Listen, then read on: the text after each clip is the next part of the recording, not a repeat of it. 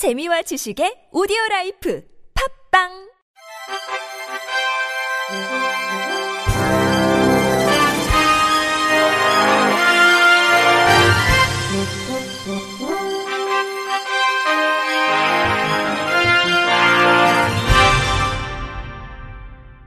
청취자 여러분 안녕하십니까? 2월 26일 수요일 KBS 뉴스입니다. 경북 예천군 중증장애인 시설에서 신종 코로나 바이러스 감염증 확진자가 잇따라 발생했습니다. 예천군 보건소에 따르면 전날 오후 11시쯤 중증장애인 시설 극락마을에 근무하는 50대 직원이 코로나19 확진 판정을 받았습니다. 이 직원은 해당 시설에 격리 중이며 오늘 오전 안동의료원으로 이송됐습니다. 앞서 같은 날 이 시설에서 근무하는 30대 간호사 한 명도 코로나19 확진 판정을 받았습니다. 보건소 측은 현재 이 시설 거주자와 종사자 80여 명에 대한 검사를 진행 중입니다. 한 장애인이 휠체어를 타지 않는다는 이유로 장애인 콜택시 이용 신청을 거부당하자 장애인 차별이라며 손해배상 소송을 냈지만 패소했습니다. 법원은 장애인 사이 불평등은 장애인 차별금지법이 규정하는 차별이 아니라고 판결했습니다. 지난 2018년 장애인 차별금지법상 차별이라고 본 국가인권위원회 권고와 반대되는 판단입니다. 성남시에 사는 임모 씨는 파키슨병과 유전성 운동실조를 앓는 뇌병변 장애인으로 임 씨는 활동보조인의 부축 없이는 스스로 걸을 수 없는 상태입니다. 임 씨가 사는 집은 가파른 비탈길에 있는 데다 승강기도 없어 휠체어 사용이 불가능해 2017년 6월부터 수차례 장애인 콜택시 이용을 신청했지만 성남시는 임 씨가 휠체어를 사용하는 장애인이 아니라는 이유로 거부했습니다. 임 씨는 휠체어 사용 기준을 둔 성남시의 장애인 콜택시 복지 정책이 장애인 차별금지법 제19조를 위반했다며 지난해 4월 500만 원의 손해배상을 청구하는 소송을 냈습니다. 수원지법 성남지원 민사 2부는 지난 20일 임 씨에 대해 패소 판결을 했습니다. 재판부는 장애인 차별금지법에서 금지하는 차별은 장애인이 비장애인과 동등한 활동을 못하는 차별을 의미한다. 장애인에 대한 적극적 복지 정책을 추진하는 과정에서 발생하는 장애인과 장애인 사이 불평등까지 포함한다고 보기는 어렵다고 밝혔습니다. 재판부는 장애인에 대한 실질적 평등권을 실현하고 차별을 시정하기 위해 취하는 적극적 조치는 차별로 보지 않는다는 장애인 차별금지법 제4조 4항을 근거로 제시했습니다.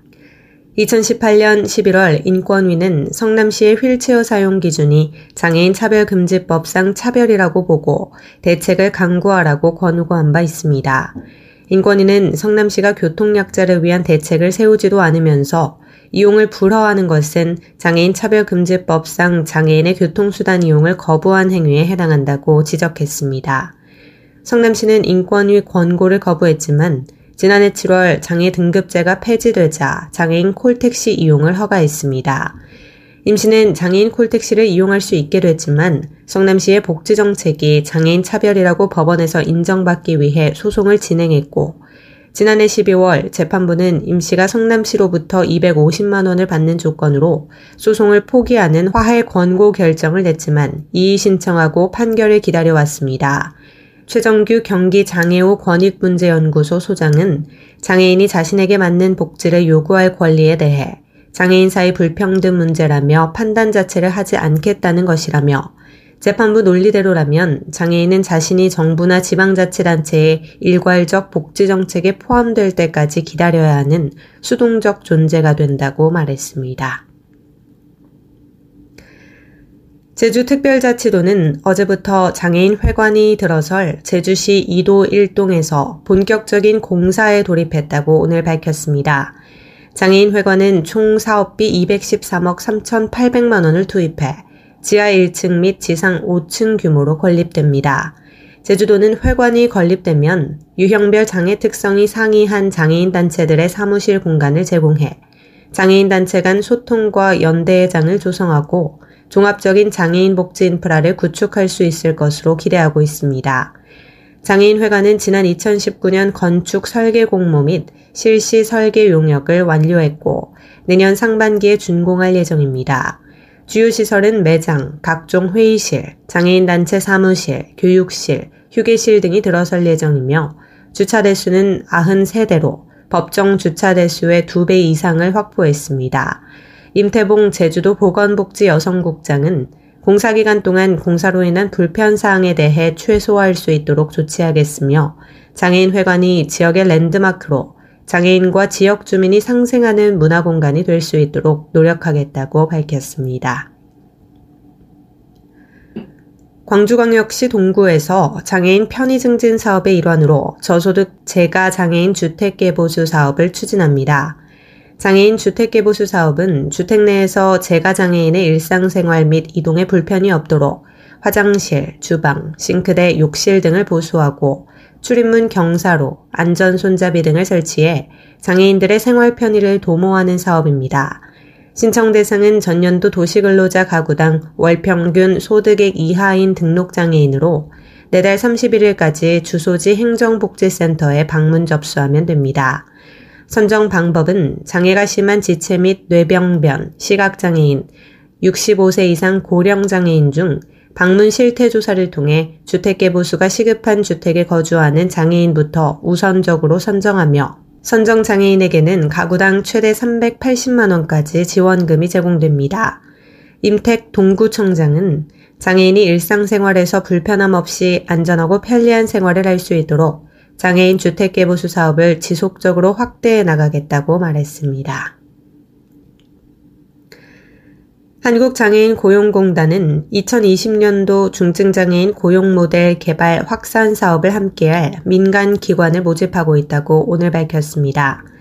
이 사업은 중증장애인의 고용 영역 확대를 위해 민간 기관이 장애인의 새로운 직무를 개발하거나 공단에서 개발한 직무를 보급 확산하는 기관을 지원하는 사업으로 지난해 이 사업을 통해 청각장애인을 고용한 택시 운전원, 시각장애인 안전 안마사, 발달장애인 클린마스터, 전신장애인 카페 관리사 등 5개 직무가 새롭게 개발됐습니다.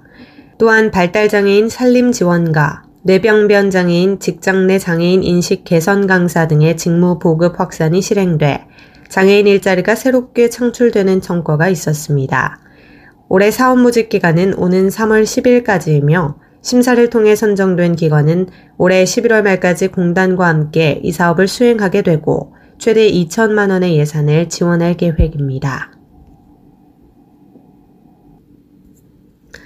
끝으로 날씨입니다. 내일은 전국 지역이 대체로 맑겠으나 강원도와 경상도 지역은 흐리겠습니다.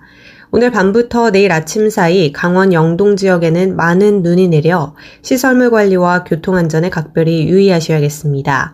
모레까지는 비나 눈이 쌓이거나 얼어 도로가 미끄러운 곳이 있겠으니 보행자 안전사고와 교통안전에 각별히 유의하시기 바랍니다. 내일 아침 최저 기온은 영하 2도에서 영상 5도, 낮 최고 기온은 영상 6도에서 13도가 되겠습니다. 바다의 물결은 서해 앞바다 0.5에서 1m, 남해 앞바다 0.5에서 2m, 동해 앞바다는 0.5에서 2.5m로 일겠습니다. 이상으로 2월 26일 수요일 KBIC 뉴스를 마칩니다. 지금까지 제작의 안윤환, 진행의 조소혜였습니다. 고맙습니다. KBIC